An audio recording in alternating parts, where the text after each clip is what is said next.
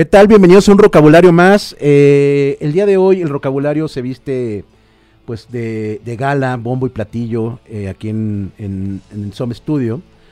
Tenemos a, una persona, un músico que lo admiro desde, desde, muy, de, desde muy chavito, desde, desde que recuerdo que iba, creo en la, la secundaria, por ahí, iba como por ahí, ahorita vamos a hablar más o menos de fechas. Yo recuerdo a, la, banda que, con la que estuvo él, ahí como por el 94, 93, tener su disco en mis manos, regalado por mi abuela. Eh, y cuando hicimos la, las preguntas de a quién te gustaría ver en el vocabulario en TikTok, pues él quedó en primer lugar. En ese momento le escribo y me respondió luego, luego y, y, y accedió a venir a, a, cotorrear porque sabemos que esto no es una entrevista, sino es un cotorreo de compas. Es un compa que estamos conociendo y que pues vamos a, a echar harto chisme. El día de hoy tenemos al señor Manuel Suárez de Guillotina. Un aplauso. ¡Hey! Maestro Manuel, ¿cómo estás, amigo? Bien, muy bien. Contento, gracias por la invitación. Bienvenido al vocabulario. Muchas gracias. El día, el día de hoy estamos realmente muy contentos. En, en, tras, tras la cámara, antes de que se le pusiera rec, ese foquito rojo, le platicaba como, como mucho de lo que yo viví junto con mi hermana, eh, mi adolescencia, con, con, la banda en la que estuviste. Pero vámonos por el principio, mi Manuel. ¿De dónde eres? ¿Cómo, ¿Dónde naces? Este, ¿Cómo desarrollas este gusto por la música? Pero pues vámonos por el principio. Soy aquí, soy de la Ciudad de México. Chilaquil. Soy chilango, sí. De hecho, nací a, a, pocas cuadras de aquí, en el Hospital Metropolitano. Ok. Este, y sí, pues toda la vida, excepto dos años que estuve fuera en, este, en California, en Estados Unidos. Eh, toda mi vida he sido este, residente de esta ciudad y de hecho amo esta ciudad. O sea, me parece una de las ciudades más chidas del, del mundo. No, no, no, no, puedo pensar en otra ciudad del, de México, al menos, donde me gustaría vivir. Este, y difícilmente hay una, independientemente de que tengo muchas ciudades que me gustan mucho, está difícil este, que me guste una más que México para, para vivir también. Wow, oye, y, y en estas calles de, de la colonia Roma, eh, ¿por, dónde, ¿por dónde vagueabas? No, de hecho yo, o sea, nací por acá, pero ah. viví toda la toda mi vida en una pequeña colonia que está en la entre la Narvarte y la del Valle, que se llama Letrán Valle. La Letrán, claro. Este, ahí viví como hasta los 27, luego me fui a Estados Unidos dos años, luego regresé, viví en la del Valle un rato y luego ya me mudé para acá, para la Roma. Yo debo tener como unos ocho años, ¿no? Que vivo este, acá. Una, una colonia vecina de, del estudio. Oye, pero cuéntanos, eh, ¿dónde estudiabas? Eh, ¿En qué momento sentiste como esa cosquita por la música? ¿Tienes parientes, familiares dentro de o fue solamente un impulso y que se convirtió en un estilo de vida? No, pues fíjate que, o sea, soy, o sea, fui fan del rock. Yo pasé de, de Cricri a Queen. ¿no? Órale. este, afortunadamente nunca me gustó ni Timbiriche, ni Parchís, ni nada por el estilo. ¿no? Okay. O sea, eh, y más o menos igual que como tú contabas ahorita, eh, mi hermano mayor y yo, pues siempre veíamos, comprábamos, en, nos íbamos al Sanborns, ¿no? Este, cuando todavía era importante ir al Sanborns para ver revistas, ¿no?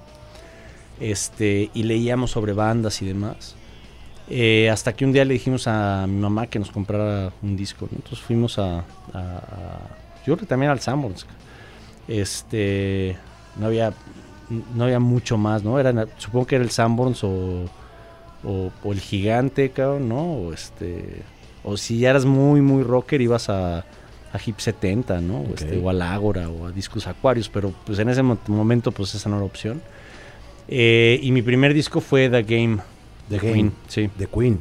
Sí, sí, sí, en, o, y, en y, 80. Pero fue por, o sea, leíste algo de Queen o lo escuchaste en el radio en algún momento y dijiste, ok, voy a investigar un poco y por eso llegabas a las revistas? Pues no, yo creo que fue una combinación entre revistas y, y y la Pantera, ¿no? Ok, Radio Pantera. 560, ¿no? sí, sí. De tu AM, este, porque no teníamos FM, de hecho. Eh, y, bueno, pues de ahí me volví súper mega ultra fan. Eh, y cuando entré, cuando estaba en primero de secundaria, pues yo me acuerdo que igual siempre, o sea, mi, mi, héroe de la infancia era, fue, fue, era mi hermano mayor, ¿no? Este, y hablábamos mucho del rock and roll, ¿no? Y cómo, cómo, cómo podía cambiar, o sea, cómo había cambiado el mundo, ¿no? Como un chorro de, o sea, estábamos bien chavitos, pero nos dábamos cuenta de ese rollo. Eh, y entonces cuando yo estaba en, en primero secundaria, pues me junté con unos chavillos ahí de la, de la escuela, hicimos una banda que se llamaba Salida de Emergencia. Órale. Eh, cuando estábamos en primero de secundaria fue cuando que tu- tuvimos nuestra primera tocada. Bueno, habíamos tocado alguna vez ahí en la escuela, ¿no? Pero tuvimos nuestra. Yo me iba al Ágora, entonces, en ese entonces había este. Eh, son una librería con, con una cafetería, con un foro que estaba en Insurgentes, casi esquina con Barranca del Muerto. Ok. Eh, luego, ahorita, bueno, ya, ya ahorita no sé qué sea, pero durante mucho tiempo fue un billar que se llamaba Billar. Ujú. Eh, pero bueno, en ese momento era ese lugar y era bien común, o sea, todos los del jueves a viernes había bandas de rock. Entonces ahí tocaba Cecilia Tucent, El Tri, Follaje, hasta Juguete Rabioso, lo vi en algún momento. Este, Tex Tex, Botellita Jerez, o sea, yo vi a cuántas bandas te puedas imaginar ahí. Eh, y me acuerdo que había un. El gerente del lugar se llamaba Suri. Y yo bajaba, y ahí yo compraba mis discos, ¿no? Entonces yo compraba discos de rock nacional, entonces acá vez juntaba una lana, a la hora, compraba mis discos. Y siempre iba con el gerente y le decía, oye, ¿cuándo me vas a dejar tocar con mi banda, no? Le llevé un demo y demás. Hasta que creo que se hartó de mí, este... Y después de una tocada de Follaje, Follaje era una banda... Ahorita el Lalo Chico, el, este, uno de los guitarristas del Tri, Ajá, era ajá. su banda Ok. en ese entonces, de haber sido 1989. Eh, y entonces le dijo Suri, oye, que si los dejas abrir una- un concierto, dijo, órale, va. Y entonces nos dejó abrir un concierto y ya fue la primera vez que, que- que toqué en vivo. ¿Cómo que tocaban? Eh, pues era como medio blues rock and rollito. ¿Pero eran rolas de ustedes? Sí, sí, sí, Wow. claro, por supuesto. ¿En qué escuela fue esto, amigo? Eh, yo en una escuela que se llama el Lancaster, la Lancaster. escuela de Lancaster. ¿En sí. dónde está? En, eh, en ese momento estaba en Tlalpan, estaba justamente en el centro, de para cualquiera que conozca el centro de Tlalpan, lo que ahorita es la Casa de la Cultura, eso era mi escuela. Pero ahorita ya la movieron de lugar. Y entonces, con tus compañeros de, de- de escuela, deciden hacer una banda y la primera tocada es en el billar. Así es. Abriéndole a Follaje. follaje. Ok, ¿Y, y cómo los fue? ¿Cómo- o sea, que en ese momento que dijiste, No, pues les atascamos el lugar. Imagínate, un- este, tres To- chavitos de 14 años, este, así vamos a tocar, pues a- a- les atascamos el lugar, ¿no? Entonces, pues ellos felices, entonces nos volvieron a invitar dos veces. Este, ya luego, pues esa banda no pasó nada con ella, pero eh, mi hermano se había hecho cuate de, una banda de chavos que tocaban en otras bandas de, rock.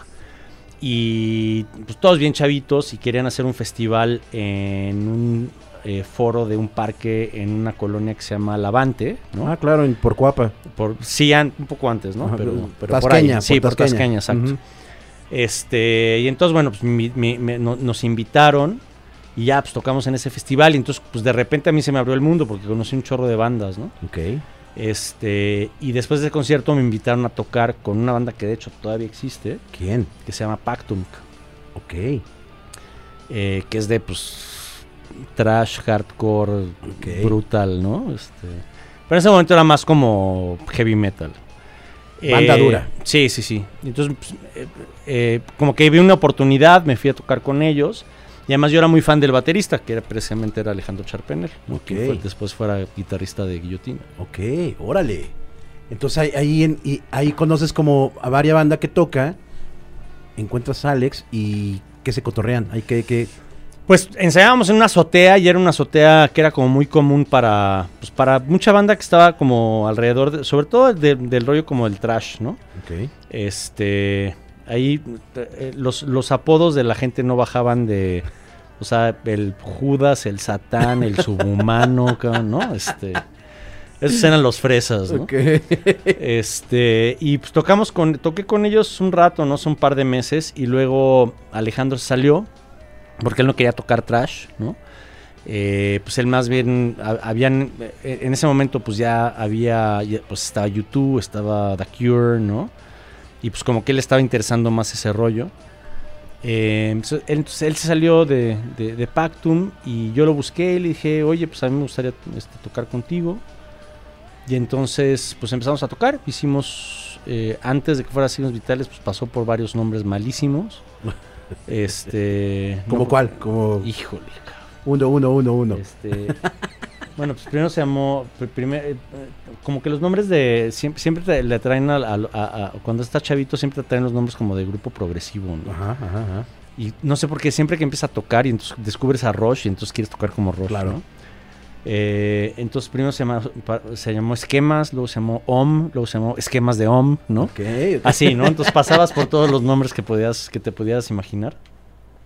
Y luego se acabó llamando Signos Vitales por una rola de Rush, ¿no? Por, la- por, por- por Signos Vitales de Rush. Que ya con esa banda comienza la historia. Con del- esa banda hicimos un disco, ¿no? Un, un EP. Se llamaba Signos Vitales. tal cual, homónimo. Así es. Oye, ¿y la aproximación que tuviste con la guitarra? O sea, ahí te dieron clases, entraste a una escuela. ¿Cuál fue tu primera guitarra, por ejemplo? No, yo aprendí solito. De hecho, ¿Ah, sí? este, sí.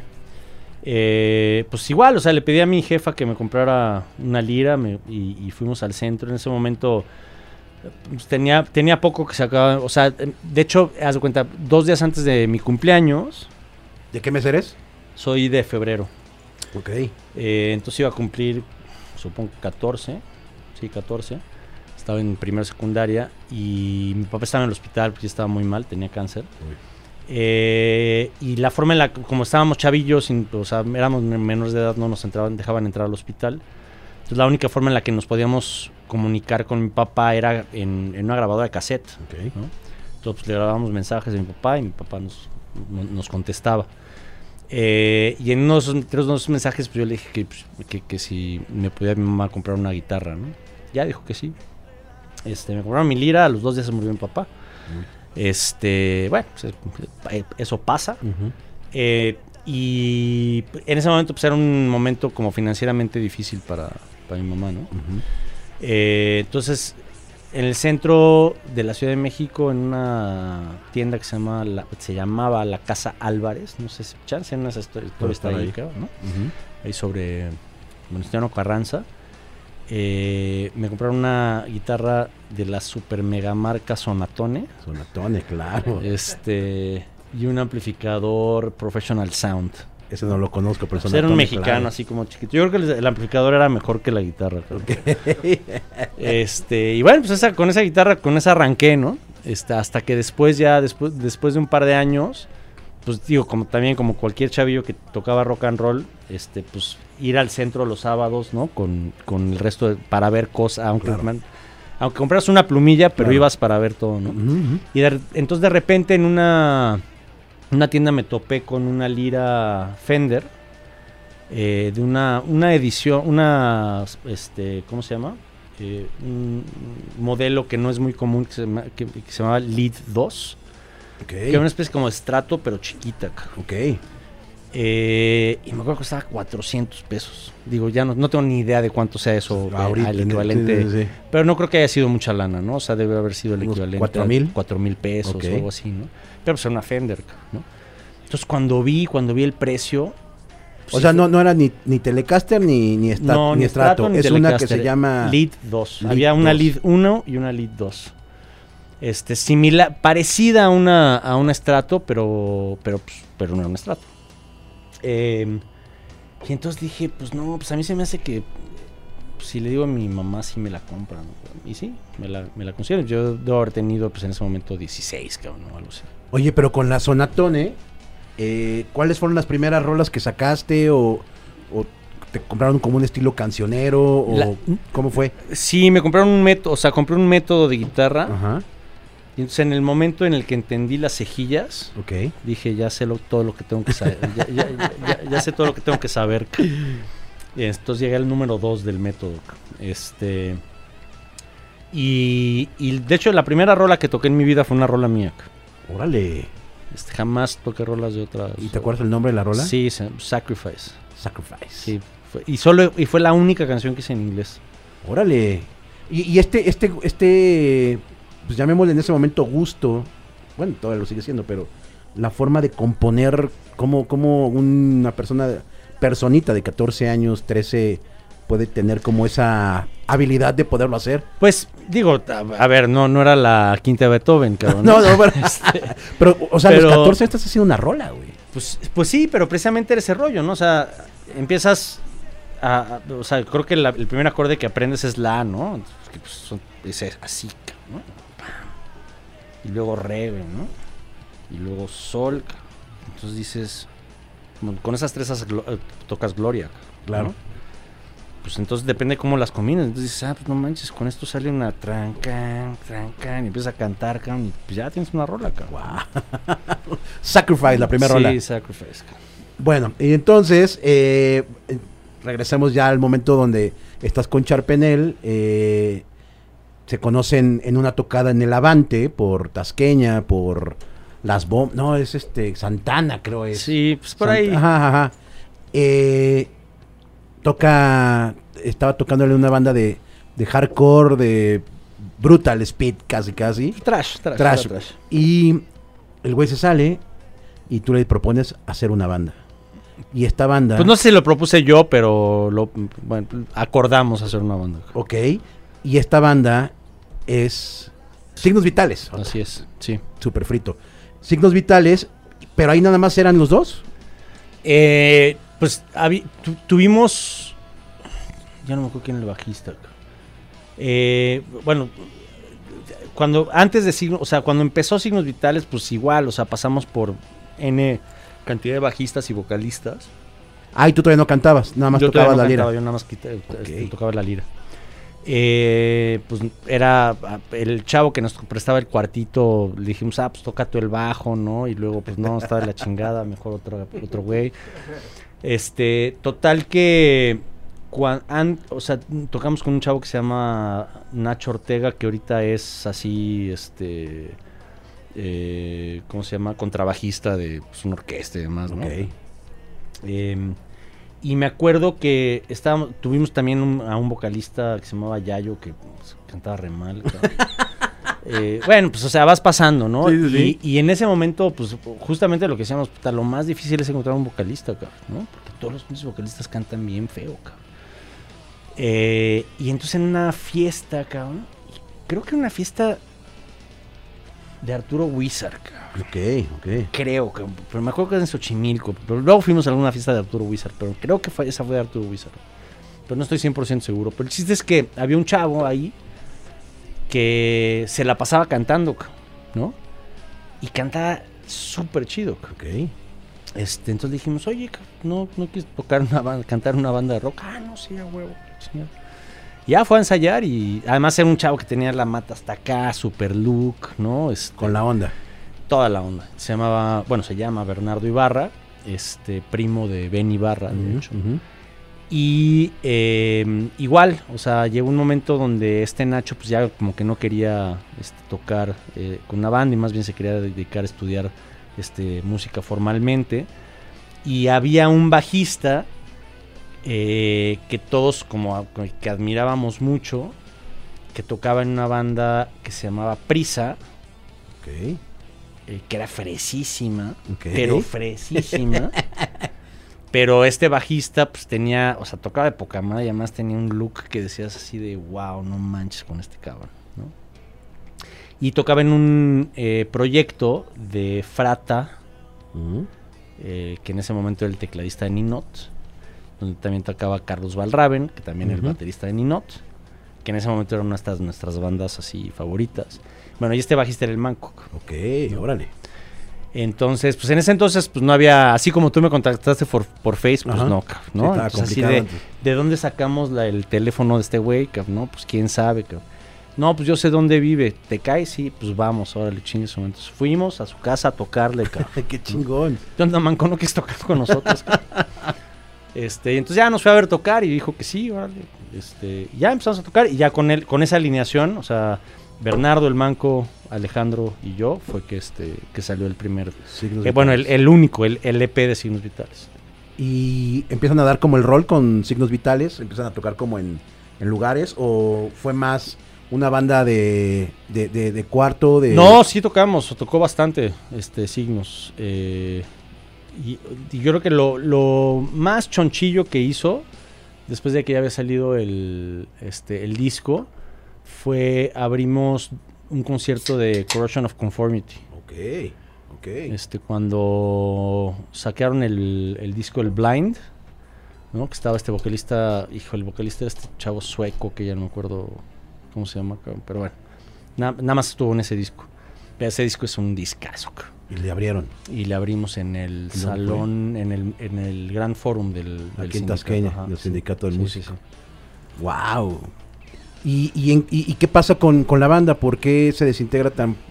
que duraron como dos años, tres? Pues de, el disco salió en 91, 90. entonces estuvimos tocando yo creo que 80, 90, 91 y 92. Y en realidad no tronó, sino que más bien se transformó en guillotina, ¿no? Ok. Se sale el vocal, ya cuando, cuando fue la tocada de este de esta de que te digo Corrosion, habíamos intentado meter a otro este a otro guitarrista para que fuéramos dos. Eh, grabamos una rola en un sampler, una rola que por ahí anda que se llama Simplemente Rompieron, eh, que fue como la primer rola que parecía más guillotina que, que Signos. Ok. ¿no? Porque Signos era una banda de rock, pero una banda rock pues muy influenciada por los ochentas, ¿no? Y en ese momento había salido una rola que yo creo que fue un parteaguas en el rock and roll, que se llama Three Strange Days, ¿no? De, este School of Fish, Mm.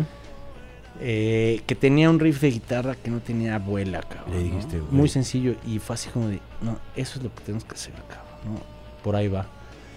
Eh, y pues siempre habíamos sido fans de Led Zeppelin, de Black Sabbath y de Deep Purple. Yo era súper mega fan de Deep, siempre he sido fan de Deep Purple. Más que de Sabbath y que de Led Zeppelin. Este, y pues nos empezamos a ir como hacia ese, como hacia ese rollo. Eh, Bernardo pues estaba muy metido en, en- rollos ahí que pues, no estaban chidos, cabrón. Entonces como que dijimos, pues, no, sea, él ya, ya, ya no iba a ensayar, cabrón, ¿no? Este, y entonces me acuerdo perfectamente de una conversación donde Alejandro dijo, bueno, pero pues entonces necesitamos conseguir un vocalista. Y le dije, no. Dicen, ¿por qué no? Pues porque voy a cantar yo. cabrón". ¡Wow! Este, y me dijeron, ¿en serio, cabrón? Y digo, sí, chingos su madre. Y entonces, eh, en un ensayo, pues ya puse el micrófono, que está, y canté la, canté una rola. Y dije, ¿cómo vieron? Me acuerdo que Alejandro que me dijo, eh, soy un poco delgada tu voz. y puta. Me pegó, cabrón, en el, pero así, cabrón, pinche puñal, ¿no? En el, o sea, en el abdomen, cabrón. Y dije, puta, jamás nadie me va a volver a decir eso en toda la vida, cabrón. Y pues creo que fui desarrollando un estilo donde no soy delgada mi voz, no, pero por este, Tu turbopoder. Y ahí es cuando, en- es cuando se convierte en guillotina. ahí es cuando se convierte en guillotina. Así es. ¿En qué momento entra, por ejemplo, Vilchis? Pues poco tiempo después, este, em, dijimos, "Tenemos- necesitamos, o sea, necesitamos otro guitarrista. Te, te digo que estábamos tocando con este otro chavo, se- le decíamos Tiro Loco. Este, es que era gringo y no hablaba muy bien español, entonces pues era Tiro Loco. Eh, y él, de hecho, grabó esa rola de- del sample. Eh, y después él se salió, pues nos peleamos, se llama muy mal con el manco, de hecho. Eh, y entonces le pre- me acuerdo que le preguntamos a Héctor Castañón, ¿no? que es un, pues, un guitarrista que le ha dado clases a Enemil, cabrón. Le dijimos, oye, ¿no, tienes, ¿no conoces a nadie? Y nos dijo, sí, Jorge Vilchisca. Lo llamamos en un ensayo, dijimos así de, pues, es la persona que necesitamos. Igual, pelo largo, cabrón, ¿no? O sea, todo el, todo el rollo, todo lo que necesitábamos, ¿no? De- tocaba poca madre, cabrón. Eh, ya, con, con él paramos guillotina y empezamos a componer. Y pues la verdad es que pusiera una cosa completamente diferente, cabrón, ¿no? Guillotina, lo que porque lo que estábamos haciendo es así, vamos a una banda de rock en serio, cabrón, ¿no? O sea, pero no trash, ni heavy metal, ni nada. O vamos a una banda de rock que sea diferente a todo lo demás. Eh, y empezaron a salir rolas, cabrón. Empezamos a grabar un par de demos y decías así como, pues sí suena distinto, cabrón, ¿no? O sea, suena una cosa que nadie ha hecho jamás en México. Eh, tocamos por primera vez en... Ah, y en ese momento yo me había ido a... Yo me había ido a Nueva York y me tocó ver a Rage Against the Machine Uf. en estamos hablando de 93, 92 posiblemente. Ok. Eh, finales de 92 o principios de 93. Eh, febrero de 93 se hace. Entonces, eh, voy a Nueva York, me topo a Rage Against the Machine, todavía no salía el disco, primero sal- salía ese año, o sea, ese, ese mes, en- a- en dentro de 15 días. Ujú. Y los vi en un antro puta, pues de 200 personas. Ok. ¿no? De hecho, ellos abriéndole una banda que se llamaba Fluid, con- haber- habremos habido 100 personas en el público. Y bueno, pues yo me cagué, no lo podía creer, cabrón. Y entonces de repente avientan unos papeles, cabrón, ¿no? Entonces agarro uno, cabrón, y veo que es una calcomanía, cabrón. ¿no? Entonces yo llego y dije, está muy cabrón, cabrón. O sea, o sea, yo sé que ahorita, o sea, pensar en una banda de rock con una calcomanía es una- pa- parece una pendejada, ¿no? Pero en ese momento era una cosa Sí, única, claro. cabrón, ¿no? Entonces dije, no, eso está muy cabrón, cabrón. O sea, imagínate que nosotros hiciéramos calcomanías y las regaláramos, cabrón, ¿no? Suena, suena bien pendejo, ¿no? No, no, no. Pero bueno, ahorita, en el 2022, pero en ese momento te juro que era así como, como descubrir los quarks, ¿no? Ok. Este, y llegué a México, cabrón, ¿no? Así les dije, güey, este, tenemos que hacer una junta de la banda, la chingada, ta, nos juntamos, cabrón, y tal cual, así.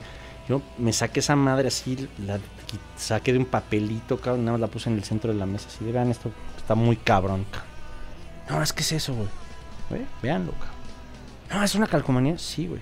¿Qui- ¿Y quiénes son los güeyes? No, pues una banda que está muy cabrón. Ah, no mames. Pues aprendimos a serigrafear, este, demás. Yo creo que hicimos 10.000 calcomanías. ¿no? Wow. Órale. Nos íbamos todos los fines de semana todas las tocadas de rock de la ciudad a repartir calcomanías de guillotina. ¿no? Este, repartíamos no menos de 300 por noche.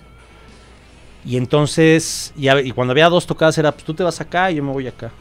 Entonces todo el mundo acaba con una calcomanía de guillotina, las pe- pegadas en los baños, que ahorita parece nuevamente como, pues sí, todos los baños tienen calcomanías, ¿no? pero en ese momento no. cabrón.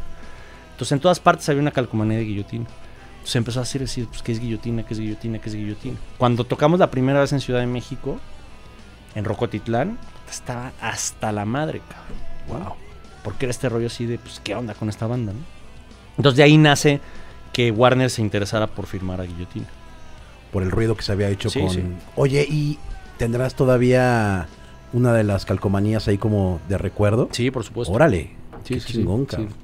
Qué chingón. Entonces, la primera tocada de guillotina es en Rocotitlán. La primera la primer toca de Guillotina fue en Rocotitlán de Cuernavaca, cabrón. Y al día siguiente fue en Rocotitlán de Ciudad de México, todavía en Insurgentes. En la de Insurgentes. Sí. Ahí ya eran el cuarteto Ya, ya, ya, ya fue el- durísimo. Con que- quien- o sea, hicimos los tres primeros discos, los dos primeros discos así, ya luego entró Aram en Aram. el tercero.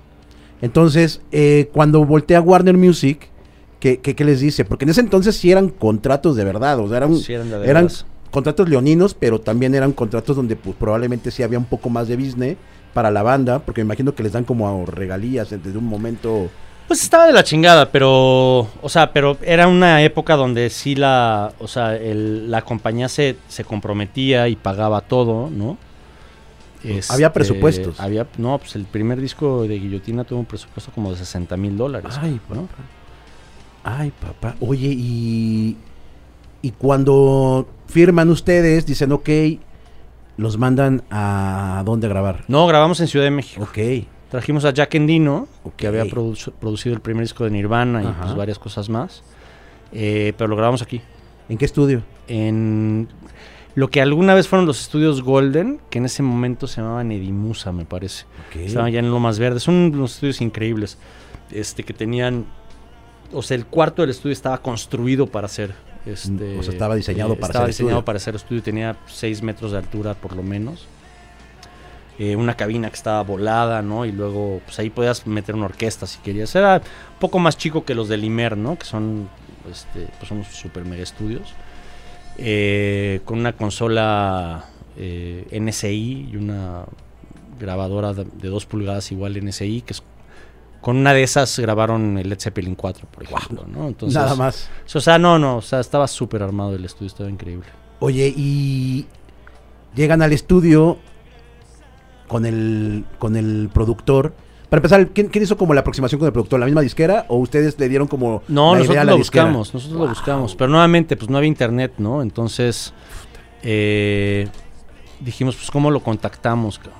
El- nuestro manager en ese entonces dijo, pues yo voy a hablar a Sub Pop, ¿no? Que era esta, eh, este sello disquero de, de bandas de, de Seattle, ¿no? Donde salió pre- pre- precisamente el primero de Nirvana, entre otras muchas cosas. Y pues tal cual habló y dijo, oigan, so- somos, somos una banda de México y estamos tratando de buscar a Jack and Dean. ¿Tienes idea de cómo lo pueda localizar? Ah, sí, te doy tú su teléfono, ca", ¿no? Entonces nos dieron el teléfono a su casa. Estuvimos marcándole, pero siempre nos contestaba la contestadora. Este, hasta que un día ya contestó y nos dijo, ah, pues sí, mándenme un demo, ¿no? Por este, por, por pues, correo. Por- por Correos de México. Sí, sí, sí, por correo postal. Sí, sí, sí, ¿no? sí. Entonces, pues lo mandabas, dos semanas después llegaba el pinche cassette, cabrón. Y en ese entonces, pues ya la forma de comunicación era por fax, cabrón. Claro. Entonces ya nos empezamos a faxear, cabrón. Y ya, quedó, cabrón. O sea, quedó de, de- de venir a México. ¿Cuánto tiempo tardan en grabar el disco? Estuvo acá un mes. Un mes. Sí. ¿Y cómo fue para ustedes esa experiencia? No, No, habían, pues, cabrón. o sea, habían grabado demos, pero no un disco ya con disquera transnacional, la o sea, una disquera aparte que no estaba tan familiarizada con el rock, ¿no? O sea, Warner es como Pues tenía Maná. tenía Maná, tenía Café Tacuba. Ah, Café Tacuba también tenía el Tri. Ok. No, sí le sabían. Y además, Warner había sacado todo con rock. Ok. ¿no? Entonces sacó, eh, había sacado, bueno, lo- lo- el, el simplemente del Tri, pero también este disco, do- bueno, el de Mask, que era el disco, el, el grupo de, de Force antes de Cuca, Ok. A Kenny los Eléctricos. Warner a- tenía, tenía sí, ese catálogo con Sí, órale. sí, porque es Comrock, ¿no? Ok. Era Comrock que lo distribuía Warner. Que era un subsello. Era un ¿no? subsello. Ujú. Eh, tenía una banda que se llamaba Punto y Aparte, tenía Clips, que luego fue Rostros Ocultos. Ok. Este, o sea, la de la fiesta. Ajá, ajá. Se grabó se- se- con- No, entonces sí le, el sab- subsello. sí, sí le sabían, ¿no? O sea, sí sabían que estaba pasando. Al mismo tiempo estaba Culebra, también, que había sacado La Castañeda, Lupita, La Lupita, Tijuana Cuca, No. Tijuana No. Y ellos nos estaban ofreciendo también este, firmar con ellos, ¿no? ¿Por qué deciden irse con Warner y no con el sello que Por podría ser- ser como el- en ese por- momento el... Por ser diferentes, cabrón. Ok. No sé si la cagamos o no, pero... ¿Crees? ¿Puede, puede ser? No sé, no sé. Pues no sabremos nunca, pero... Nunca lo sabremos. Pero bueno, van a Warner, trabajan con, con este productor. ¿Y cómo fue ese proceso? O sea, ¿ustedes qué, qué- o, lo- lo- o sea, se sentían inseguros o venían muy bien ensayaditos, pero igual hubo jalones de oreja? ¿Qué, qué pasó ahí? Pues tuvimos una, me acuerdo que tuvimos una semana de, pro- de preproducción, ¿no? Donde pues, estábamos haciendo el ensayo, nos íbamos tocando rolas y nos iba diciendo cosas y demás. Este, Todos, pero todos hablaban inglés chido. todos, bueno, no todos, pero en general bien. O sea, eh, y pues más bien, no, pues es que Jack es una persona súper alivianada, ¿no? O sea, llegó a grabar, o sea, a que pudiéramos ejecutar lo mejor posible las rolas que habíamos hecho, ¿no? Eh, entonces le cambiaba muy pocas cosas, nada más como que trataba de, de, de todo hacerlo como con, con, con cerecita, ¿no? Que quedaba de poca madre. Y creo que eso fue lo que quedó. ¿Cuántos años tenían?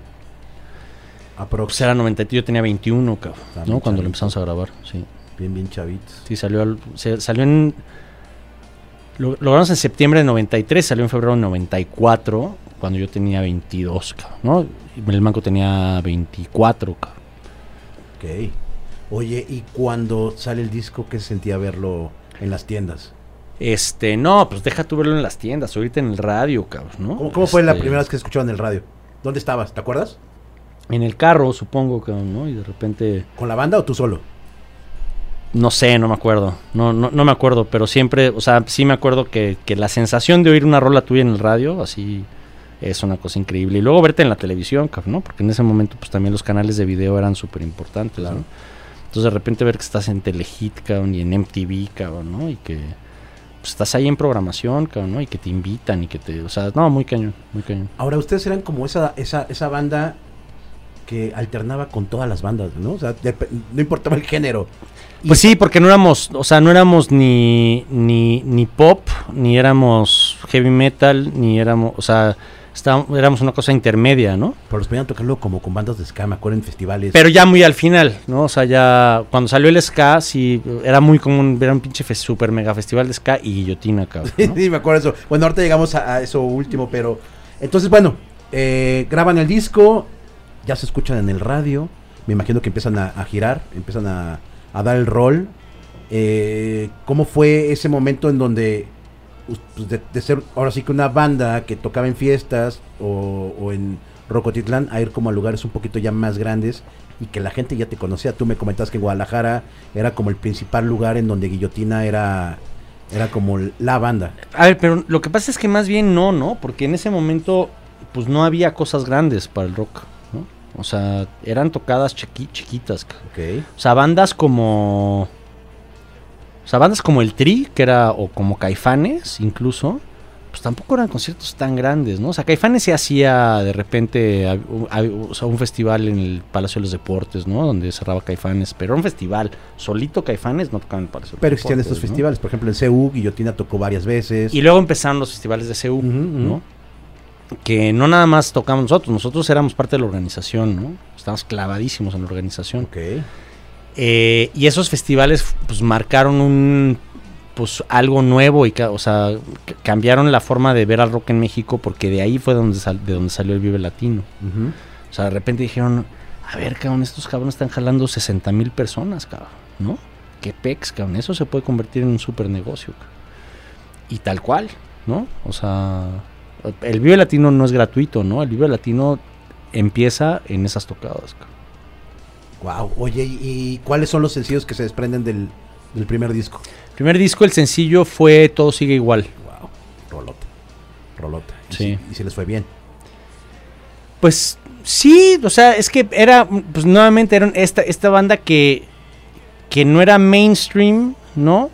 Pero no era completamente subterránea, estábamos en un sello grande, en, una disquera grande. Entonces teníamos, pues, o sea, está, teníamos, estábamos en la tele, ¿no? Y estábamos en el, en, en, en el radio. Eh, entonces nos trataban como mainstream, aunque en realidad nunca fue mainstream, mainstream, ¿no? Sí, porque Guillotina sí los escuchaba desde el güey fresa hasta el güey marroque. Sí, yo creo que cuando realmente asomamos la cabeza al mainstream fue con otra vez, ¿no? En el tercer disco. O sea, fue la primera vez y luego seguramente con Pierdo el aire, ¿no? Que fue, pues, yo creo que es la rola más choncha que ha tenido Guillotina. Del primer disco se van al rock matapop. Del primer disco, el segundo fue Rock Matapop, así es. ¿Y ahí cómo, cómo fue también el proceso? Porque aparte es un gran nombre, ¿no? Un gran, gran nombre. O sea... Bueno, y es una frase que se quedó con la banda para, para el resto de, su vida y que la banda como que realmente, o sea, el público como que realmente lo, lo acogió, Entonces, pues había miles de playeras, ¿no? Que decían este, rock matapop y demás. Y me acuerdo cuando salió el disco, en el Chopo ibas y había estos pósters que sean rock matapop, así, sin que dijeran guillotina, ¿no? O sea, fue una, fue, una frase realmente que se, pues que se quedó, ¿no? Eh, y ahorita yo, por ejemplo, en, la, en el merch de, de, mi rollo solista, eh, hay unas playeras que pues nada más tienen mi logo y hay otras que dicen, tienen mi logo y atrás dicen rock matapop. Y puta, o sea, la proporción de ventas, cabrón, es así sí, grande. abismal, cabrón. Oye, y el, la portada, La portada de ese disco era. ¿Del Rock Pop? Era una delicia, O sea, era una señora enseñando un producto. Eh, ¿cómo, ¿Cómo fue ahí la idea de, poder. Porque, o sea, si era un tema visual. Sí. O sea, si era verlo y era de. Es guillotina. Pues. Eh, o sea, queríamos. Me, acuerdo que, veíamos qué, qué estaba pasando con las portadas de rock en este momento, ¿no? Y en ese momento muchas de las portadas eran como cosas que no tenían que ver, ¿no? O sea, como que cosas que contrastaban con, la, con la música. Eh, si te acuerdas, en ese entonces salió el leche de Fobia. de Fobia, ajá, Que tiene el pescado este. Que es, o sea, no es la misma portada. O sea, obviamente no se parece estéticamente, pero es el, como el mismo concepto de la portada de guillotina, ¿no? O sea, y había muchas portadas en el rock que eran como en ese, eh, como en ese rollo, ¿no? Entonces dijimos, bueno, ¿qué podemos contrastar? Entonces estábamos viendo un libro de como de este anuncios famosos y encontramos un anuncio de Comet. Comet es como una hacks, ¿no? Eh, que era una señora así, tal cual. Entonces dijimos, a ver, pues vamos a ver si nos dan permiso de usar la imagen este y nada más le cambiamos el, el, nombre del, producto, ¿no? por y pues pedimos permiso, pues nos mandaron a la chingada y dijimos, bueno, pues vamos a reproducirlo, ¿no? Entonces ya pues conseguimos una a, la señora, Estela... No ¿La conocían ustedes? Sí, la conocimos. Pues es una actriz súper famosa. Ok. Este, ay, se me pides con F. Ahorita se me fue, pero bueno, murió hace un par de años. Eh, entonces, de hecho, ella estuvo en la presentación de Rock Matapop, ella nos presentó Qué chingón. ¿Dónde fue la presentación? en el Teatro del Pueblo, Teatro del Pueblo. ¿Dónde es el Teatro en del el Pueblo? centro. Ok, No es el Teatro de la Ciudad. No, no, no. El Teatro del Pueblo. No sé si todavía existe, pero, pero ahí, ahí fue. Y recuerdo que Órbita hizo una transmisión, porque yo lo escuché.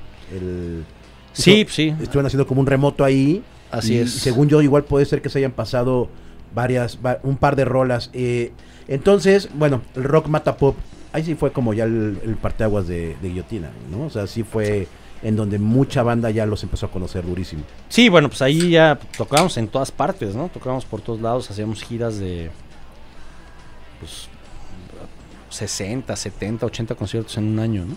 Órale, sí, no Tocamos mucho, mucho, mucho. De hecho, este tenemos por ahí una una playera, me acuerdo de la gira del tenemos varias, ¿no? Pero la del 94 y 96 y son, o sea, la parte de atrás son tres columnas de fechas, ¿no? De, de ciudades, incluyendo Europa, cabrón, ¿no? Y Estados Unidos y o sea, muy impresionante. ¿Cómo era una gira de Guillotina? güey?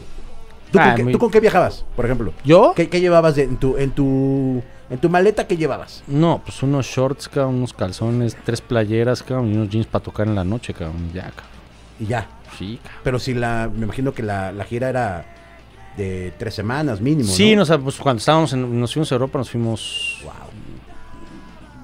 Pues que como mes y medio o algo así, ¿no? Este, en Estados Unidos estábamos un par de, estábamos, salíamos como, o sea, siempre tocábamos base, ¿no?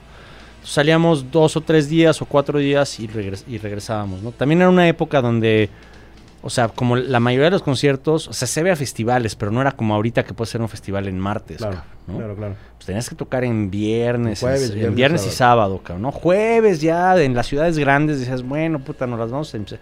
Pero tocar un martes o un miércoles era impensable, cabrón, ¿no? Es así de, pues nadie va a ir, cabrón, ¿no? claro. Eso ya cambió ahorita, ¿no? Pero...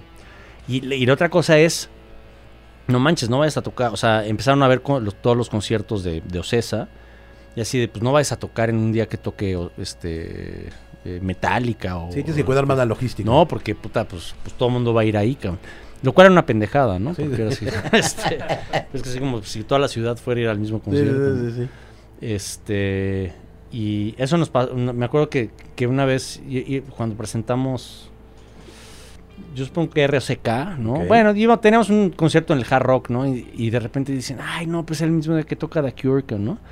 Y es así como de, pues yo esperaría que alguien que le guste The Cure, no, o sea, quiere ir a, o sea, que, o sea, que habrá gente que quiere ir a Guillotina y no va a ver a The Cure, ¿no? O sea, Claro, y sí, por supuesto, que se atascó el hard rock y estuvo poca madre, ¿no? Pero, pero sí eran como muchos miedos, así de puta, no vayas a tocar el mismo día que otro, porque pues si no. Pero no, pues es una ciudad muy grande, ¿no? Pero, pero sí, te digo, eran, eran girillas de, de casi siempre de, de, un, un- de media semana y regresábamos. Y a veces nos aventábamos una semana completa o dos semanas completas, pero, pero por lo general tocábamos base en Ciudad de México. El tema de los videoclips. Me acuerdo mucho del video de aquí. Ah, pues Era, también eh, fue un eh, video bien caro. ca- En, ¿Sí? ese- en ese sí, en ese sí, pues debe haber, eh, puta, ese video no sé cuánto costó, pero Cuéntanos, por favor. A ver, ¿cómo no, estuvo? pues debe haber costado 10, 12 mil dólares, ¿no? Este, ¿Quién fue el, el director? nunca Pepe. Ok. Este, Pero era, era un video muy... es súper elaborado. No era un video... O sea, no se veía de alguien mexicano. No se veía una No, banda cuando llegamos, con nosotros cuando, o sea, de repente nos llaman al set, teníamos que estar a las 7 de la mañana. Cuando vimos la producción, cabrón, o sea, trailers así de producción, cabrón, y dices, puta madre, qué pedo, cabrón. Ese donde estás en una jaula, ¿no? Sí, sí, sí, sí. Gran video. Y nos habían, este, la- habían conseguido donde ahorita está Loreto y Peña Pobre, que todavía estaba la fábrica desmantelada de papel. Este, esa es la locación del video. Entonces, unas o sea, pero todo, ¿no? O sea, las tinas y demás. No, impresionante. O sea, fue una producción así que yo nunca he estado en otra, en otra producción de ese tamaño de un video, ¿no? O sea, fue muy, muy impresionante. ¿Y ustedes tenían mucho que ver en el proceso creativo para ese tipo? ¿O más bien se encargaba más el- la Mm, disquera para...? Pues no, era, o sea, eran pláticas de nosotros con, o sea, nosotros siempre proponíamos a los directores de los videos. Ok. ¿no? O sea, nosotros nos gustaría que lo hiciera esta persona o esta persona o esta persona. Y entonces luego había más bien como pláticas con, lo- pero siempre dejamos a los, a los directores hacer lo que a ellos les parecía que tenían que hacer. Lo que sí es que, em, como que los decíamos, nada más no nos pongas a actuar, cabrón. ¿no? sea, no nos pongas a actuar y no nos y, y no hagas nada que sea mínimamente cagado, cabrón, ¿no? O sea, no no, no, no es, no, o sea, no es una banda para causar risa, cabrón, ¿no? Ya. Esto, o sea, tiene que ser un video serio, ¿no? Eso es como... Oye, y en algún momento, siendo ya honestos, haciendo una recapitulación, hasta ahí tenían ya medio. Perdón, el, el piso en algún momento. Nah. Nunca. Siempre fueron los cuatro carnales, siendo los mismos, nada más con un eh, trabajo. eh, bueno, sí es un trabajo, al fin y al cabo. eh, diferente a lo de los demás. No, siempre tuvimos pedos entre nosotros, ¿no? Siempre nos peleamos, cabrón, siempre, o sea, pues es normal en cualquier, banda, pero pero no, o sea, fuera de, o sea, así como perder el piso y volvernos mamones, o sea, los güeyes más alivianados del mundo, cabrón, o sea, nu- nunca hemos tenido pedos de nada, ¿no? Oye, entonces, del rock mata pop, ¿en ese se sale ya Vilchis? Eh, Rock Mata Pop lo graba Vilchis, pero ya la presentación no toca él. Bueno, tocó un palo, palomeó al final una rola. ¿Por qué se sale? No se daba bien con el manco. Ok. Tenían muchas broncas, se peleaban muy seguido. Este. Y además, pues este Jorge tenía, pues su mejor amigo eh, es, bueno, supongo, no, no- no sé ahorita cómo, pero en ese momento su mejor amigo era Germán, Germán este Arroyo. baterista de, este, de La Gusana. Eh, y pues él se había acercado mucho con La Gusana, ¿no? Entonces, pues más bien quería tocar con ellos, ¿no? Entonces, pues era otro pedo completamente diferente, era como más de, de sus cuates de la prepa y demás, ¿no? Eh, y por el otro lado con nosotros, pues tenía, o sea, se estaba matando con el manco, ¿no? Entonces, yo creo que fue una transición como muy natural. Cuando él dice me voy, ¿qué, qué- tú qué piensas? Pues yo ya me la venía, ve- yo, yo ya la veía, ve- veía venir, ¿no? Yo creo que era insostenible, porque en realidad era una... Vibra extrañísima. Sí, o sea, no, no, no estaba padre. Yo con, hasta el día de hoy con Jorge me llevo de poca madre, ¿no? O sea, somos cuates, hemos hecho cosas juntos, este, somos muy brothers, a mí me gusta, siempre que lo veo es una cosa bien, bien chida, ¿no? O sea, nunca he tenido una, ninguna bronca con él. Este, pero sí, pues entre él y el manco sí era bien, bien difícil. Y en ese momento termina entonces la relación con, con, el, con el buen Jorge Vilchis. ¿Y qué dicen? ¿Power Trio?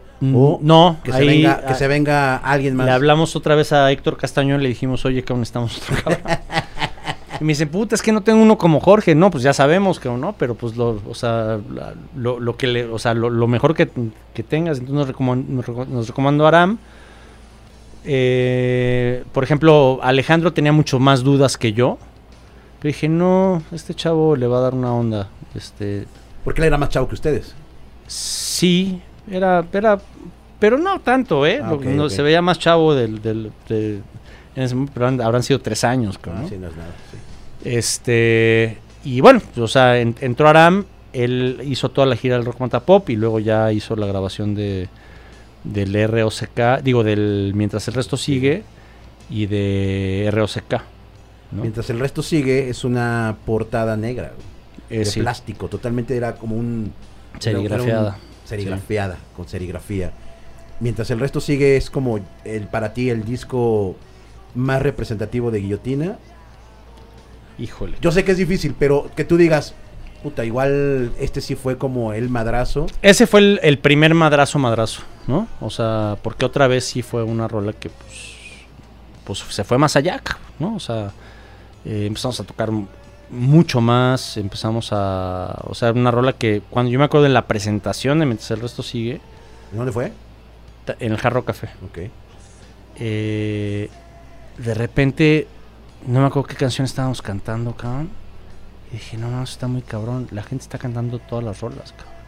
¿No? O sea, la gente se sabe las canciones. ¿Cuánto tiempo tenía de haber salido el disco? pues par de meses, ¿no? O sea, eh, pero yo nunca había tenido esa sensación en un concierto, ¿no? O sea, Escuchar todo. o sea, el primer disco y el segundo disco sí teníamos fans y sí iban, pero yo no, ese rollo de que estuvieran cantando las canciones con nosotros, yo no era una cosa de la que me hubiera dado cuenta. Este. Y era como más bien así como de puta, yo tengo que subirme al escenario y demostrarles que esta banda está muy cabrona, cabrón, y los tengo que llegar a convencer, cabrón. ¿no? Y cuando hicimos la presentación de ese disco fue todo lo contrario, ¿no? Era así como de, no manches, cabrón, o sea, toda esta banda está aquí porque quiere vernos, cabrón. porque viene a, cantar las rolas que se sabe, cabrón, que le gustan. Entonces me acuerdo que en, lo hice en varias rolas, ¿no? No me acuerdo cuál fue la primera, no sé si en Cuando Queremos Creer o, o en otra vez, cabrón. Pero de repente, cabrón, me volteo con Alejandro y le digo así como de, a ver, cabrón, bájale el volumen, cabrón, ¿no? Para oír cantar a la gente, ¿no? Y puta, pues sí, cabrón, eran, o sea, toda la banda cantando, cabrón, así como, puta, qué chingón, cabrón. Ahí cambió todo. Es un gran disco, o sea, sí se desprenden una rola. Yo me hago a tener también ese disco y era como, güey, poder. O sea, era poder. Fíjate que esto que te digo de, de, oír a la gente cantar tus canciones, eh, cuando eso también lo dice Brian May de Queen, justo antes de sacar News of the World, ¿no? Eh, o sea, decía que cuando, y por por eso We Will Rock You, ¿no? Porque decían, es que la gente está interactuando bien, está empezando a interactuar bien cabrón con nosotros, vamos a hacer una rola para que interactúen con nosotros. Y entonces por eso hicieron We Will Rock You, ¿no? Para que la gente... Sí, pudiera interactuar, claro. Pudiera interactuar, ¿no? Eh, entonces es, muy, muy chistoso porque yo vi, o sea, yo ya me yo he repetido esto pues muchas veces que, me lo han preguntado, ¿no? Pero cuando leí eso y cuando vi, de hecho en la película de, este de Bohemian Rhapsody sale, o sea, dicen algo muy similar. Como que haces clic con ese rollo y dices, ay no manches, también este cabrón le pasó, qué chingón. Las rolas, las rolas que cantamos a, garganta abierta, son vivencias tuyas, son sentimientos tuyos o solamente fluye en el momento y, y, ya, porque, o sea, yo siento las rolas que cuando las escucho, las de guillotina, por lo menos siento un par súper personales, ¿no? O sea, yo sí las siento como de, ay, cabrón, o sea, este güey andaba medio sufriendo, ¿no? Y aparte me pega también porque yo también estoy medio acá, medio bajón, dijera la banda medio chato, ¿no? este... O sea, ¿cómo, ¿cómo, es como tu proceso de composición? O sea, pues, pues sí, o sea, a ver, tiene que ver con vivencias y tiene que ver con vivencias de otras personas. No necesariamente lo tengo que haber vivido yo, ¿no? Aquí. Puta, no me acuerdo, cabrón. Este. Déjame, déjame, pensar un segundo, cabrón. A ver, era. Pues, yo creo que esa, esa rol es más generacional, ¿no? Sí, esa rol es muy, muy generacional. O sea, estás en medio de los noventas, cabrón. Eh, de repente es una década, década donde nos damos cuenta los chavos que pues, está de la verga todo, cabrón. ¿No? Está de la chingada, cabrón. Oye, y, cuando te das cuenta que 20 años después sigue igual, igual, güey. Sí. Sí, el, el, problema es que los artistas están muy preocupados por hacer reggaetón, cabrón, ¿no? Ah. Y, este, y perrear, cabrón. Que, que, que pierde, pierde el sentido el arte, ¿no? Y la música si no, si no hay algún tipo de, de, pues de protesta, ¿no? O sea, bueno, para mí el arte siempre ha sido eso, ¿no? Es una forma de, de decir las cosas como son, de protestar, de, de reaccionar ante el status quo, ¿no?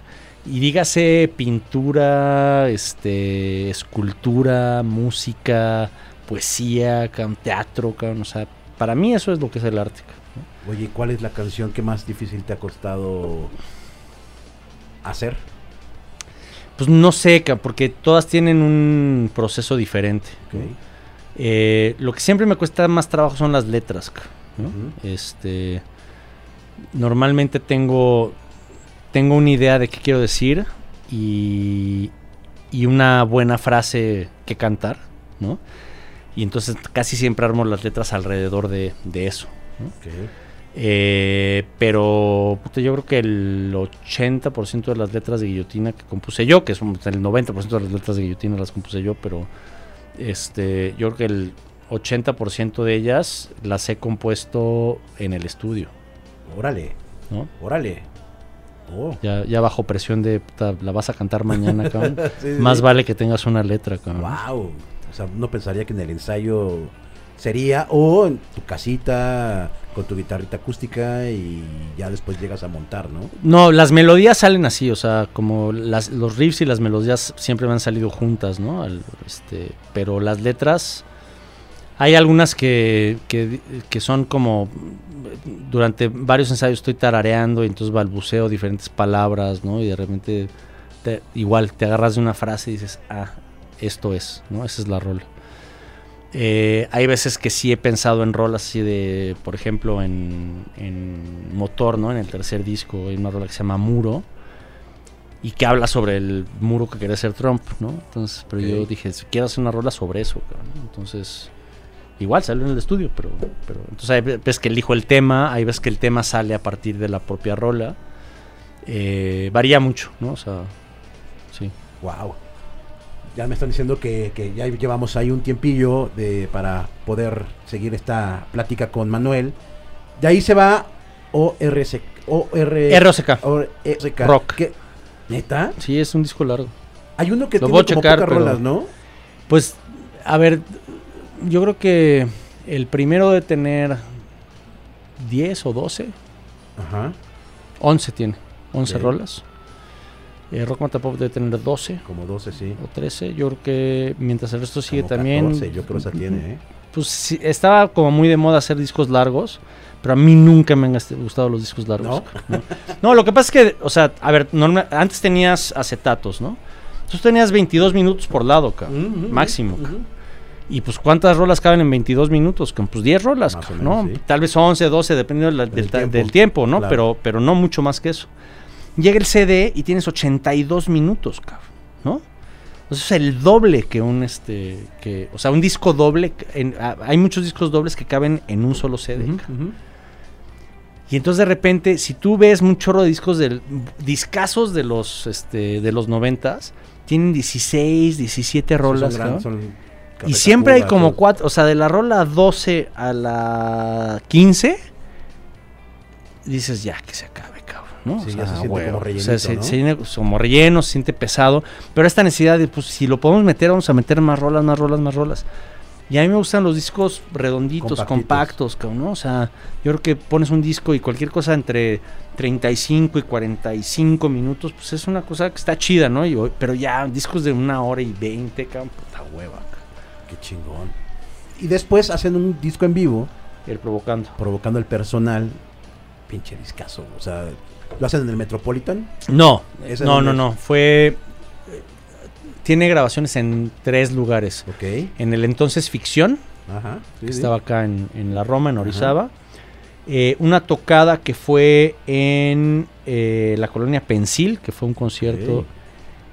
Y el otro lugar no me acuerdo cuál es, cabrón. Pero bueno, son tres, tres locaciones. Si ustedes nunca pudieron ver desafortunadamente a Guillotina en vivo, búsquense ese, ese, ese disco en, en YouTube, la otra vez lo estaba escuchando, está completito ahí, lo tienen completo.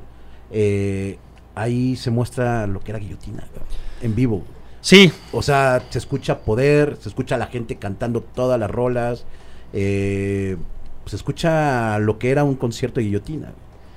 Sí, pues era muy chido. Era una cosa impresionante, la verdad. Pero hicieron ese disco como todas las, la mayoría de las bandas de rock de ya para zafarnos de la disquera o, o era porque ustedes sí necesitaban o tenían como No, nos- ya nos habíamos vuelto independientes. O sea, el, Ah, el mientras el resto sigue, que fue el, pues, el primer disco choncho de, de- de- de Guillotina, fue independiente. Es más, nosotros estábamos en una disquera que se llama Zoom, Zoom, ¿no? Ajá. Eh, y ¿Era inglesa esa? no, era colombiana. Ok, Y ellos tenían los derechos de Prodigy, del disco del cangrejo, Ajá, ajá, el Fat of the Land. Fat of the Land, que es un gran disco, cabrón, y que, pues, pegó cabrón. Bueno, nosotros vendimos más en México que ese disco. What? Órale. O sea, si tú veías el catálogo de discos, primero estaba Guillotina y luego estaba Prodigy. Wow. Wow. Y, y es de Zoom también el, el provocando al personal. No, eso, eh, ese fue, primero salió, eh, mientras el resto sigue, luego salió RSK, también con Zoom, y luego ya provocando al personal lo sacamos con una disquera independiente también que se llama, que se llama Fornarte Latino, sacamos con ellos el, el- el provocando al personal, y luego ya sale este, eh, eh, ¿cómo se llama? Volumen, ¿no? Que lo volvemos a sacar con Zoom Sí. pero ya en otra versión ya era pues lo, lo habían vendido este y entonces sale este eh, que pues eh, tiene pierde el aire tiene respirar no Wow. También otras grandes rolas. En provocando el personal, perdón por otra vez entrar al provocando el personal, hay una rola bien bonita que no es en vivo. ah simular simular. Pues, esa rola creo que sí me voló los sesos cuando la escuché, güey. Dije, Sí. porque no es una banda, digo, no es una banda, no es una rola rockerota. O sea, tampoco es una balada, pero pero es una rolita bastante amigable, ¿no? Fíjate que yo, ven, yo, yo me había ido justamente antes de, grabar el Provocando. Yo, yo había estado viviendo en Estados Unidos. O sea, cuando salió el RSK yo me fui a vivir a Estados Unidos. Y este, llegando allá, yo no me llevé mi guitarra ni nada. Y de repente así como de, no más soy pendejo, cabrón, ¿no? Entonces luego, luego me fui a la pinche tienda, me compré una guitarra, un amplificador y un bajo, cabrón. Y empecé a grabar ideas y rolas y demás. Y una de las rolas que compuse fue simular. Y no tengo la versión de demo este, de esa rola yo solito, cabrón. Así con una batería programada, un bajo, una guitarra. Este, pero me acuerdo que se la mandé a Alejandro y le dije, güey, bueno, no se la mandé, se la traje en cassette, cabrón, ¿no? Este, y le dije, yo creo que hay que grabar esta rola. Ah, sí, órale, va. Y ahí, eh, eh, ese simular. O sea, tu cómplice. ¿Qué fue el sencillo? Tu cómplice en hacer una rola siempre fue Charpenel. Sí, cabrón. Ok. Sí. Sí, no, de hecho, este. Mucho, o sea, hay muchas rolas, muchas, muchas rolas. Este. Las compusimos él y yo, ¿no? Estábamos, eh, llegamos al ensayo, no iban los demás y salían y luego se las enseñábamos a los demás, ¿no? Este, sí, con Alejandro yo siempre tuve una química muy, muy chida para, para componer. Pasa ese disco de Provocando el Personal y llega el volumen. Volumen, Un, un volumen. volumen. ¿Fue el último? No, todo- todo después de ese sigue este, Dispara, Dispara. que, Llega. que es mi favorito. Dispara. Put, por mucho. Llega, dispara y. Adiós, guillotina. Ya disparan, no. Todavía el año siguiente de que sale Dispara, y- bueno, hicimos un Vive Latino, Sí. ¿no? Luego hicimos un Metropolitan, Que está grabado. que está grabado en un DVD, Ajá. ¿no? Que es Voltaje. Eh, y estábamos ya preparando el siguiente disco. Ahí eran Power Trio. No, ya éramos Power Trio desde el, desde volumen. Desde volumen ya era Power Trio. Sí, desde volumen éramos Power Trio. Eh, empezamos a, a- a componer muchas cosas de volumen con, con Aram. Pero, pero bueno, finalmente nos peleamos también con él. O sea, él quería, tenía otro proyecto alterno y le quería dar, dar prioridad. Y pues, nos dijimos así como de, pues no, o sea, o sea, no puedes, digo, tú puedes hacer lo que quieras, ¿no?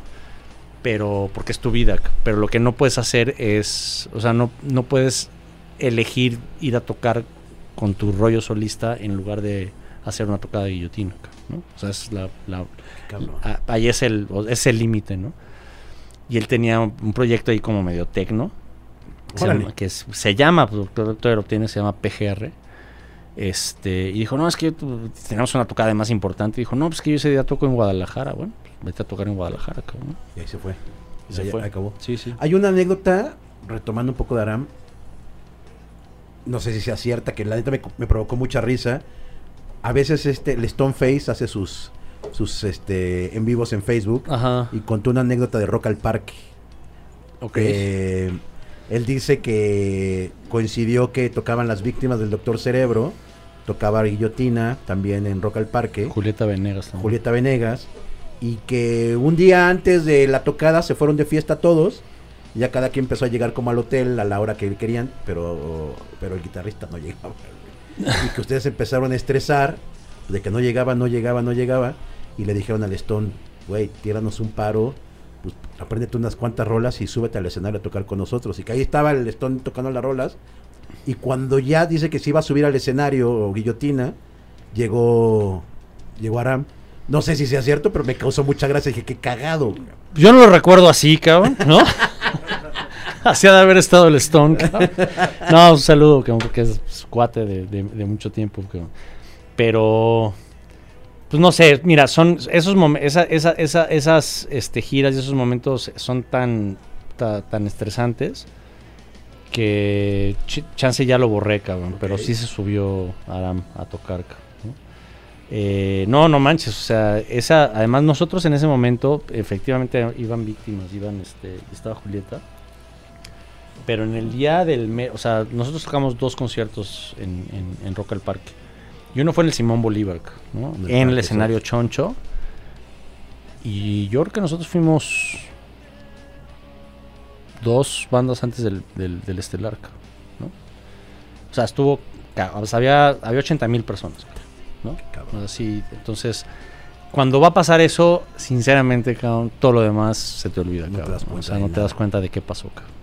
Qué cabrón. O sea, y, y la segunda de Rock al Parque. Fue al día siguiente en la media torta. Ok.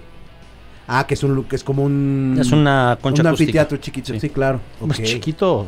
Pues han han de caber unas De 3,000 25,000Ah, personas, 25 mil. No, es muy grande. Sí, no es muy grande. Yo he visto ahí, pero videos de punks que hacen muchas tocadas de punks ahí. No, lo que pasa es que si nada más está la parte donde debe ser como el tamaño de la concha acústica de, la- de Guadalajara, más o menos. Pero luego arriba tiene toda una parte de pasto, cabrón, que si la llenas, pues sí. o sea, tal vez no 25, pero sí 10, sí, seguro. Pues es grande. Entonces, eh, estábamos ya en el punto en donde, pues, después de un año de que sale el, el- el último disco, pues ya los, los humores no eran los mejores. Pues, pues, pues no, llevábamos tiempo sin, sin llevarnos muy bien, ¿no? Y nos peleábamos mucho. ¿Cuál era la constante? No, pues el manco contra Alejandro, cabrón. Puta. O Alejandro versus el manco, cabrón, ¿no? Y Manuel de Salero, cabrón. O sea, tú siempre estuviste Yo entre siempre la estaba espada y en la pared. Sí, sí, siempre estuve en medio.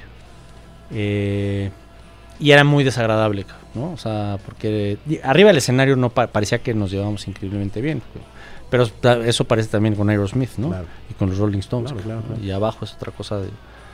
Pero pues Guillotina no cobraba un millón de dólares por tocada, cabrón, ¿no? Este... Sí, sí. Eh, y sí, ella era muy complicado, ¿no? Porque, pues, tú tienes, o sea, como casi todas las bandas de rock mexicano, pues tienes que tener una vida alterna al, al- al Ujú. rock and roll, ¿no? Que es una vida que no necesariamente, o sea, que no, no es que no, no te, te desagrade ni nada, pero si pudieras nada más dedicarte al rock and roll, pues te Bueno, dedicarías sí, al nada más al rock and roll, ¿no? Y entonces lo que estás lo que estás esperando es el ensayo, cabrón, porque pues vas con tus cuates a tocar, cabrón, a preparar una tocada, ¿no? Este, a hacer música y se vuelve un pinche suplicio, cabrón, y así como ya la chingada, cabrón, ¿no? O sea, si así va a ser, cabrón, pues yo no quiero, cabrón, ¿no? Y entonces ahí fue cuando cuando valió. O sea, era, era insostenible ya.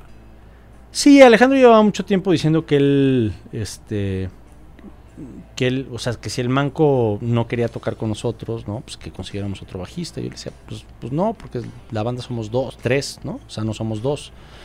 Y pues Guillotina somos tres, tal cual, ¿no? Y yo es una cosa que sostengo, ¿no? O sea, yo no volvería a tocar con el nombre de Guillotina si no fuéramos los tres. ¿no? Claro. Claro. Wow. Qué cabrón. Que. Pues es que también pues es muy de ser humano, ¿no? Tanta convivencia, tantos años. No, además yo creo que es una banda eh, que tiene una cosa muy peculiar, que son tres personalidades y los tres somos como protagonistas y líderes, ¿no? Claro. Entonces, puta madre, la- o sea, las, las broncas se multiplican, ¿no? Porque cuando es una banda que es, pues, pues, un güey decide todo y los demás nada más hacen lo que él dice, pues, pues ya, ¿no? Claro. Pero no era el caso en Guillotina, ¿no? O sea, en el Guillotina los tres teníamos voz, voto y, y, o sea, era muy, o sea, y nos llevábamos bien en general, ¿no? Y era, o sea, y, y, bueno, yo los sigo considerando mis amigos, los quiero un chingo, pero la relación nunca fue fácil. ¿Tú decides que se acabe? Yo dije que yo ya no quería tocar si, si las cosas iban a ser así, sí. Y ellos dijeron, sí, ya no hay que tocar. Pues no, Alejandro me buscó, este, yo anuncié que iba a ser la una tocada que tuvimos aquí en Ciudad de México, dije, anuncié en Facebook, entonces dije, pues hoy, hoy va a ser la última tocada. Eh, porque tal cual les dije, a ver, si va a ser así la onda, pues ya, pues ya, órale, pues ya, chingue su madre, pues órale. Pues yo lo anuncié, pues ya. Y yo estaba muy cansado, ¿no? En ese sentido. No de la banda, no de la música, pero sí de, la, de, de- de las broncas, ¿no? Eh, ya cuando vieron que era en serio, pues sí, Alejandro me fue a ver y me dijo, oye, güey, pues hay que reconsiderarlo. Y, ta, ta, ta, y le dije, no, ya, ya, ahí muere. ¿Se llevan bien los tres? No. ¿Tú no les hablas? ¿O ellos no te hablan? Ellos no me hablan. Por ese. Por esa. eh, Pues, pues es extraño, ¿no? O sea, con el Manco han habido momentos mejores que otros, ¿no? Ahorita, yo, yo nunca he tenido ninguna bronca con ninguno de los dos, ¿no? O sea, yo- si ellos me buscan, yo les contesto, les hablo, o sea, yo no tengo ninguna bronca. Eh, pero no es el- igual de allá para acá, ¿no? Entonces, pues también hay que respetar los espacios de cada quien y ya veremos qué pasa después, ¿no? O sea, a mí, yo llevo tiempo diciendo que a mí me encantaría este, volver a tocar con Guillotina, ¿no? Me encantaría. ¿Extrañas guillotina? Eh, sí, cabrón. Sí, sí, sí. Sobre todo ahorita, ¿no? O sea, eh, y sobre todo después de esa tocada que hice en el Alicia hace un par de meses donde toqué Rock Mata Pop, que fue, o sea, era yo y una guitarra acústica, cabrón. Bueno, hicimos eh, dos rolas en, con, con violines, cabrón, y así con chingón. cuerdas, quedó bien chingón. Este, y pues no manches, el Alicia atascado, cabrón, con toda la gente cantando las rolas así, pero completitas, cabrón, puta, no, fue una cosa increíble. Sí, sí extraño a Guillotina mucho. Y por ahí tenemos, o sea, tío, está ahí nueve rolas, creo, ¿no? Este, que, que pues son buenas rolas y que eran el próximo, el, el siguiente disco. Y pues estaría chido, o sea, yo, a mí me encantaría, ¿no? Pero yo creo que tiene que haber un momento donde los tres estemos como en, en el mismo momento. canal, ¿no? Sí. Vamos a motor, amigo. Termina guillotina. eh, ¿Cuánto tiempo pasa del rompimiento con... No, no, no le llamamos rompimiento. Vamos a hablarle el break que tiene guillotina a, a hacer motor. Está meses, de, días, ¿no? O sea, O sea, sentías la necesidad de hacer. Sí, en el momento en el que en el que tronó Guillotina, yo dije, no voy a dejar de tocar, tengo que seguir tocando. Eh, yo había producido a una banda que se llama, Bo- bueno, que se llamaba Boxer, un- produje un disco de ellos, Ajá. este, y, y pensé en el guitarrista, ¿no? En el Patas, y le hablé y dije, oye, ¿qué onda? ¿no quieres hacer una banda conmigo? Dijo, sí. Y le dijo, ah, bueno, que bueno, se va a llamar Motor. este, eh, y ya, pues entró él, eh, eh, otro chavo que se llamaba Pablo y, ah, y Cristian Charpenel en la, en la bataca. Nos pusimos a, a ensayar, en, yo creo que en, o sea, debe haber tronado Guillotina en julio, cabrón. Y en agosto estábamos ensayando Órale. y en diciembre estábamos grabando el primer disco. Ok, ok. Y, tienen ese disco y recuerdo que empiezan como a tener como festivales rockeros. eh, Empezamos a tocar como todo lo que se podía, ¿no? En todas partes. O sea, empezamos a tocar cañoncísimo. Y entonces eso pues llamó mucho la atención, pues éramos una banda nueva que estaba tocando pues dos o tres veces por semana, ¿no? Eh, tocamos en todos los festivales que te puedas imaginar. Eh, se salió Pablo, el bajista. Eh, entró eh, Oz, que además era fan de este de Guillotina, entonces era muy, muy curioso. Y ya, pues con él nos aventamos el segundo disco, que fue, pues nuevamente el, el primero que tuvo una rola como que medio pegó, ¿no? Que era Forastero. Forastero, ajá. Eh, ahí, pues con ese disco hicimos 10 videos, o sea, to- todas las rolas del disco tuvieron video, este, entonces pues fue también una cosa como muy llamativa, ¿no? En ese sentido.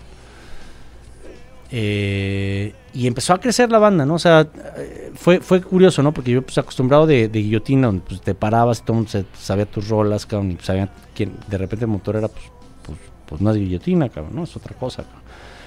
Entonces sí fue como empezar de cero, no de cero, pero sí de punto cinco, cabrón, ¿no? Eh, digo, ya tienes los conectes, ya conoces a la gente y demás, pero pues aún así, ¿no?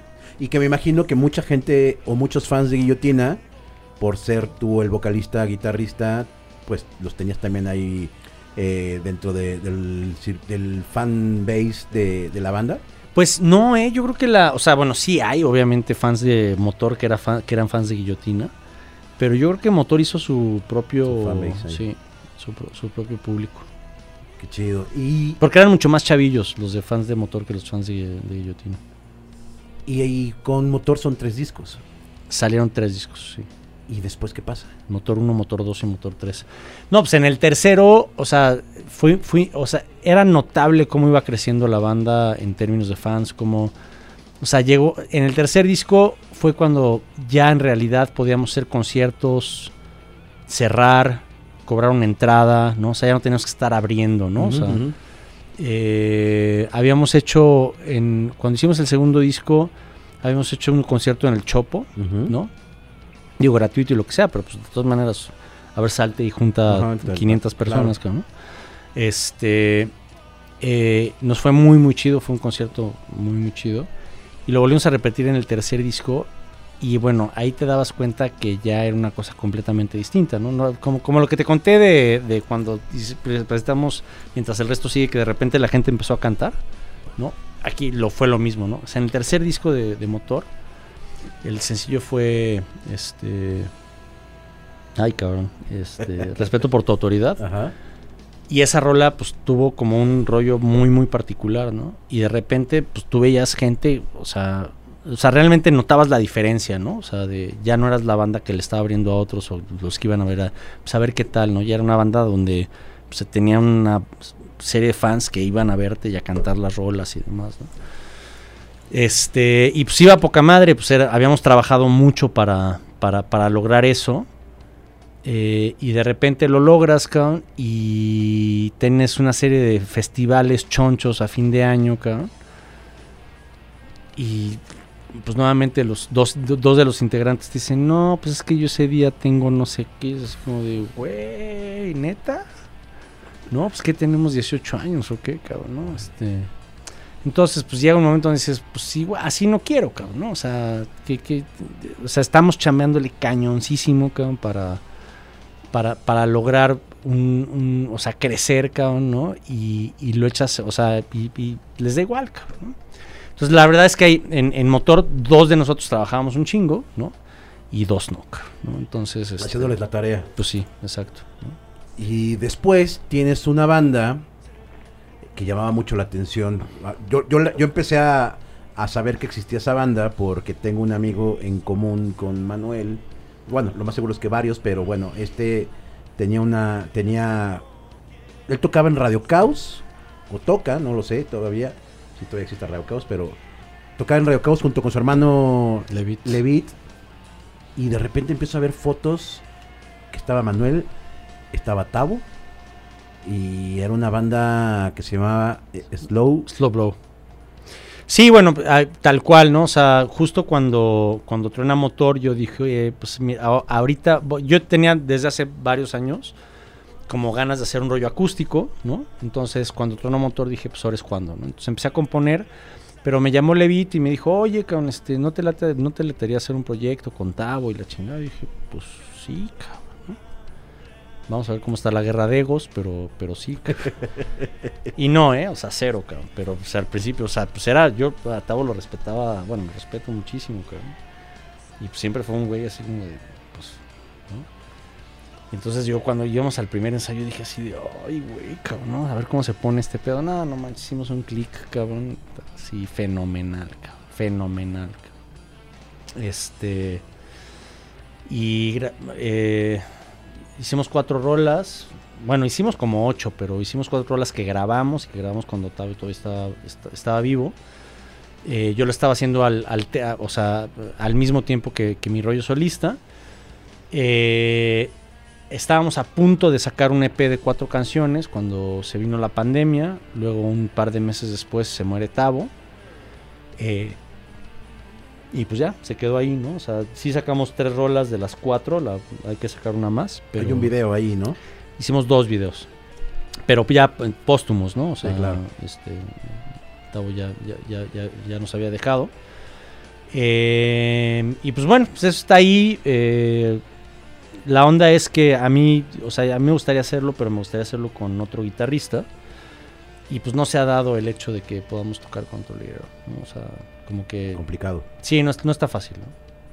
Y tienes tu proyecto solista, Sí, sí, sí. que es un proyecto acústico en donde tenemos como la fortuna de escuchar rolas de tu autoría en solista, bueno, en solo, pues, rolas de guillotina. Un par de rolas de guillotina, también de repente de, motor. también. Y, Sí. y has tenido varios, varios conciertos, entre ellos uno pasado. Hiciste uno en el tejedor, ¿no? Creo.